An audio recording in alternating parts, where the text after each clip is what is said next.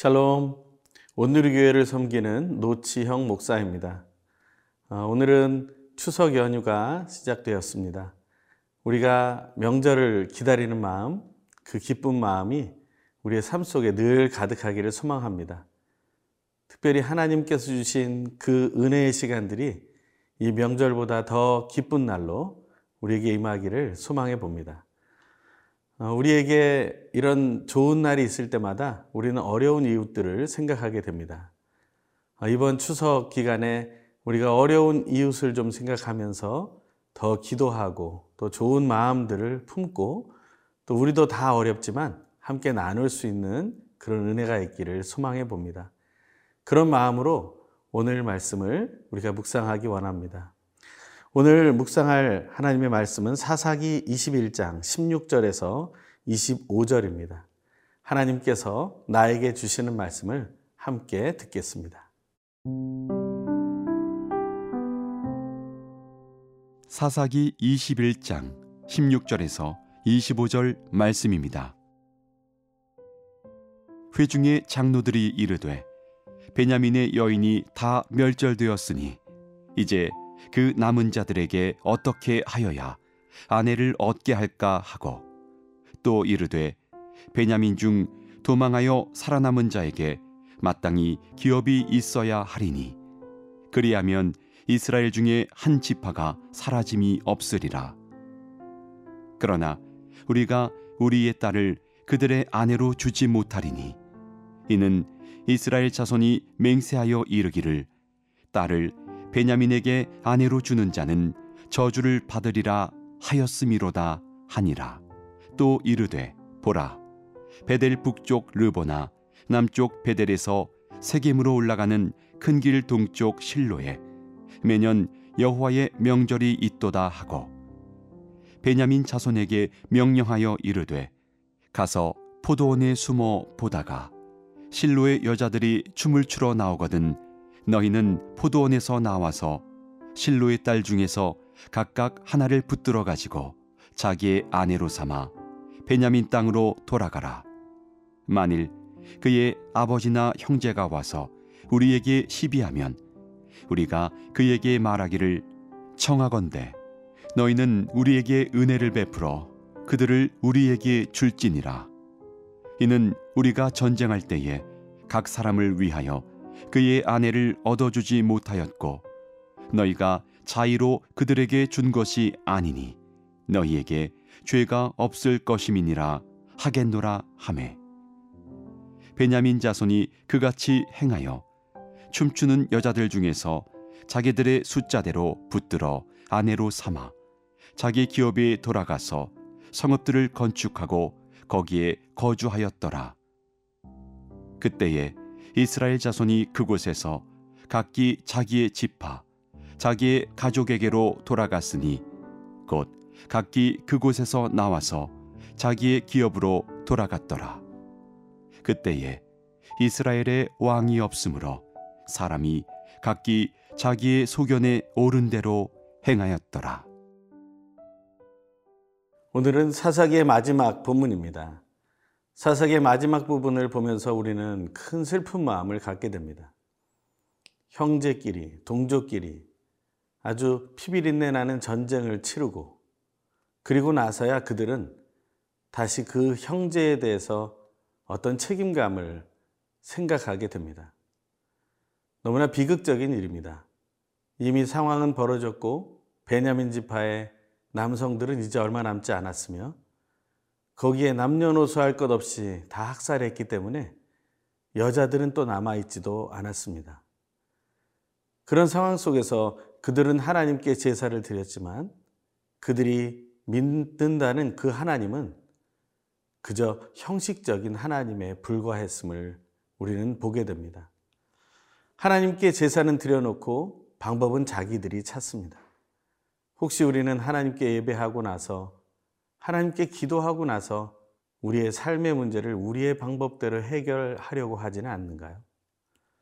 혹시 우리가 이웃을 어렵게 해놓고 나서 그제서야 책임감을 느끼고 이웃에게 무언가 잘해줘야 되겠다는 생각을 품고 있지는 않습니까? 우리 자신이 하나님의 말씀을 보면서 그 거울로 우리를 비춰볼 때 우리가 얼마나 연약한 존재임을 알게 됩니다. 오늘 본문 16절에서 18절의 말씀입니다. 회중의 장로들이 이르되 베냐민의 여인이 다 멸절되었으니 이제 그 남은 자들에게 어떻게 하여야 아내를 얻게 할까 하고 또 이르되 베냐민 중 도망하여 살아남은 자에게 마땅히 기업이 있어야 하리니 그리하면 이스라엘 중에 한 지파가 사라짐이 없으리라. 그러나 우리가 우리의 딸을 그들의 아내로 주지 못하리니 이는 이스라엘 자손이 맹세하여 이르기를 딸을 베냐민에게 아내로 주는 자는 저주를 받으리라 하였음이로다 하니라. 자기 자신들이 정해놓은 맹세는 꼭 지켜야 한다는 것입니다. 그러면서 형제를 다시 한번 우리는 확인해야 된다는 의미로 선한 일을 계획하고 진행해 보려고 하는 것이죠. 그래서 1차로 야베스 길리앗의 사람들을 학살하고 거기에서 남자를 알지 못하는 여자들을 모아서 베냐민 지파 사람들에게 보냈습니다. 하지만 아직도 숫자가 부족하여서 그들은 다시 한번 이 고민에 빠졌다는 것이죠. 우린 인생 속에서 하나님이 허락하시는 일들에 대해서 하나님께 답을 묻지 않는 경우가 많습니다. 하나님이 그들이 서로 정결하라고 하신 것은 하나님을 향해 바로 서라는 말씀이셨는데 그들은 그것이 동족 간의 살상으로 이어졌다라는 것이죠. 그런 안타까운 현실 속에서 그들은 아직도 하나님의 뜻을 따르는 것을 깨닫지 못하고 자기의 맹세를 지키고 하나님은 무시한 채 자기들의 방법을 따져보는 생각을 하게 됩니다. 그들은 굉장히 많은 고민을 했을 것입니다. 어떻게 해야 할 것인가. 하지만 하나님께서 우리에게 보여주신 그 태도는 지금 이스라엘 백성들이 베냐민 지파의 문제를 해결하기 위해 대응하는 자세와는 완전히 다릅니다. 나의 맹세를 지키기 위해서가 아니라 하나님은 하나님의 약속을 지키기 위해서 하나님의 아들을 버리시는 사건이 나오죠. 독생자 예수 그리스도를 이 땅에 보내셔서 십자가에서 대신 죽게 하심으로 우리의 죄를 용서하시고 구원을 이루는 사건을 말합니다. 그것은 바로 예수님께서 십자가에 못 박히시기 전날 밤 제자들과 마지막 식탁의 교제를 나누신 후에 다락방에서 설교를 하실 때 주셨던 말씀입니다. 요한복음 15장에 보면 이런 말씀이 있죠. 사람이 자기 친구를 위해 목숨을 버리는 것보다 이에 더 큰 사랑이 없다. 그 말씀을 주시고 예수님께서는 제자들에게 이제는 너희가 나의 친구다 라고 말씀해 주십니다.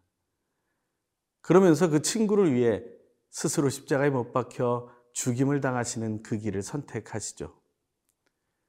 이스라엘 백성들이 선택한 것과는 너무나 다른 선택을 하고 있습니다. 우리는 주변에 많은 어려운 이웃들을 보게 됩니다. 특별히 포스트 코로나 시기에 우리는 더 많은 어려운 이웃을 만나게 됩니다. 그들을 위해 우리는 어떤 마음을 가지고 대하고 있습니까? 그것이 우리의 삶 속에 정말 하나님이 원하시는 방법을 가지고 대하고 있는지 우리는 그 사실을 확인하기 원합니다. 오늘 우리에게 주어진 이 귀한 사명을 어떻게 감당할지 고민하면서 기도하면서 하나님의 뜻을 발견하는 하루 되길 간절히 소망합니다.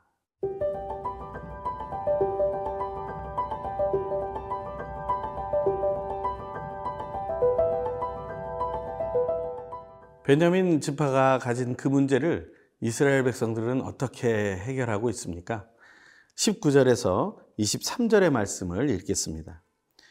또 이르되 보라 베델 북쪽 르보나 남쪽 베델에서 세겜으로 올라가는 큰 길 동쪽 실로에 매년 여호와의 명절이 있도다 하고 베냐민 자손에게 명령하여 이르되 가서 포도원에 숨어 보다가 실로의 여자들이 춤을 추러 나오거든 너희는 포도원에서 나와서 실로의 딸 중에 각각 하나를 붙들어 가지고 자기의 아내로 삼아 베냐민 땅으로 돌아가라. 만일 그의 아버지나 형제가 와서 우리에게 시비하면 우리가 그에게 말하기를 청하건대 너희는 우리에게 은혜를 베풀어 그들을 우리에게 줄지니라. 이는 우리가 전쟁할 때 각 사람을 위하여 그의 아내를 얻어주지 못하였고 너희가 자의로 그들에게 준 것이 아니니 너희에게 죄가 없을 것임이니라 하겠노라 하매 베냐민 자손이 그같이 행하여 춤추는 여자들 중에서 자기들의 숫자대로 붙들어 아내로 삼아 자기 기업에 돌아가서 성읍들을 건축하고 거기에 거주하였더라. 그들이 내놓은 방법은 바로 이런 것입니다. 가나안 땅의 실로라는 곳에 거하던 그 사람들 그들도 또한 같은 민족일 가능성이 높습니다.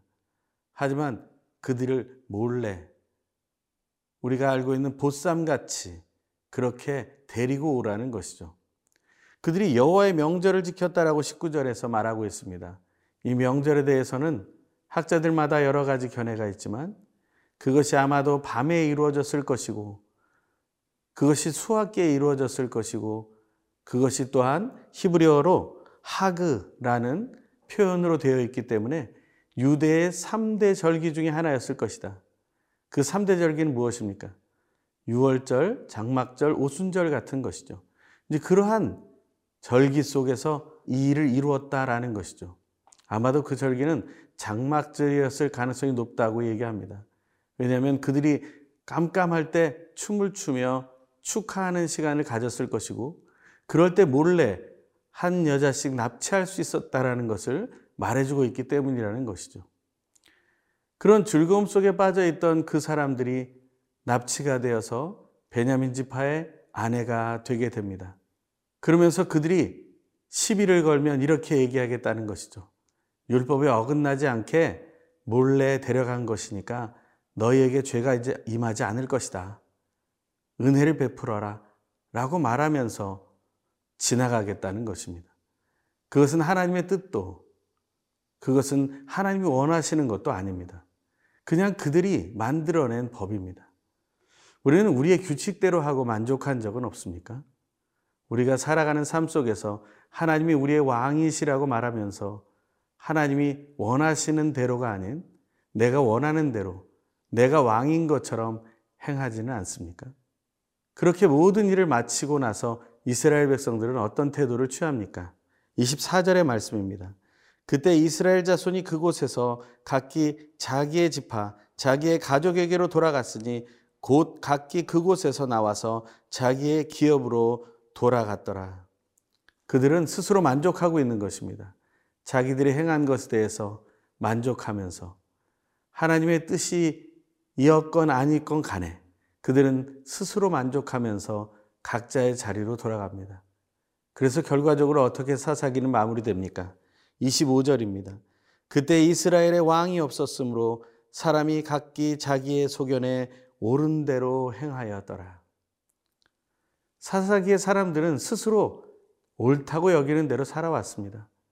물론 하나님이 벌을 주시기 위해서 진노하여서 고통을 주실 때는 하나님께 부르짖느라 자기의 뜻대로 하지 못했을 것입니다. 사사가 나타나서 격변이 일어나고 시대가 바뀌어지는 그 순간에는 하나님을 잠시 바라보았을 것입니다.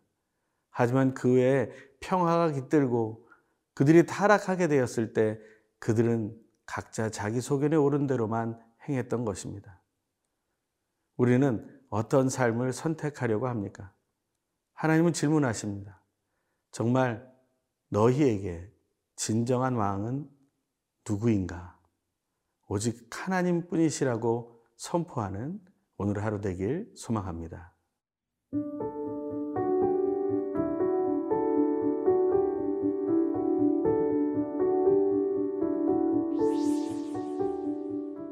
우리의 죄악을 모두 아시는 하나님, 죄악 속에 하나님을 잊어버린 우리에게도 찾아와 회복의 기회를 주신 삼위일체 하나님을 찬양합니다.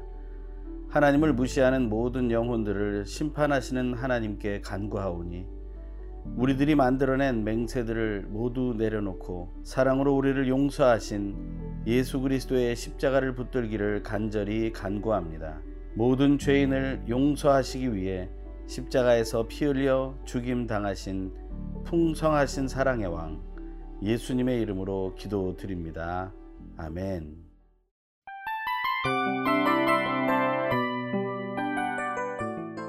이 프로그램은 청취자 여러분의 소중한 후원으로 제작됩니다.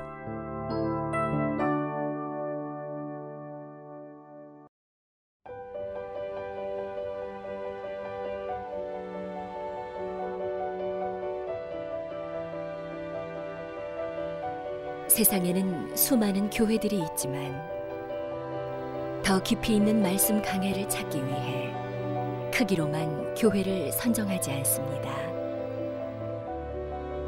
보다 좋은 영적 콘텐츠를 더 많이 나누기 위해 방송비를 받지 않습니다. 1년 365일 복음만 전하고 싶어서 우리는 광고를 하지 않습니다. 온누리의 복음을 땅끝까지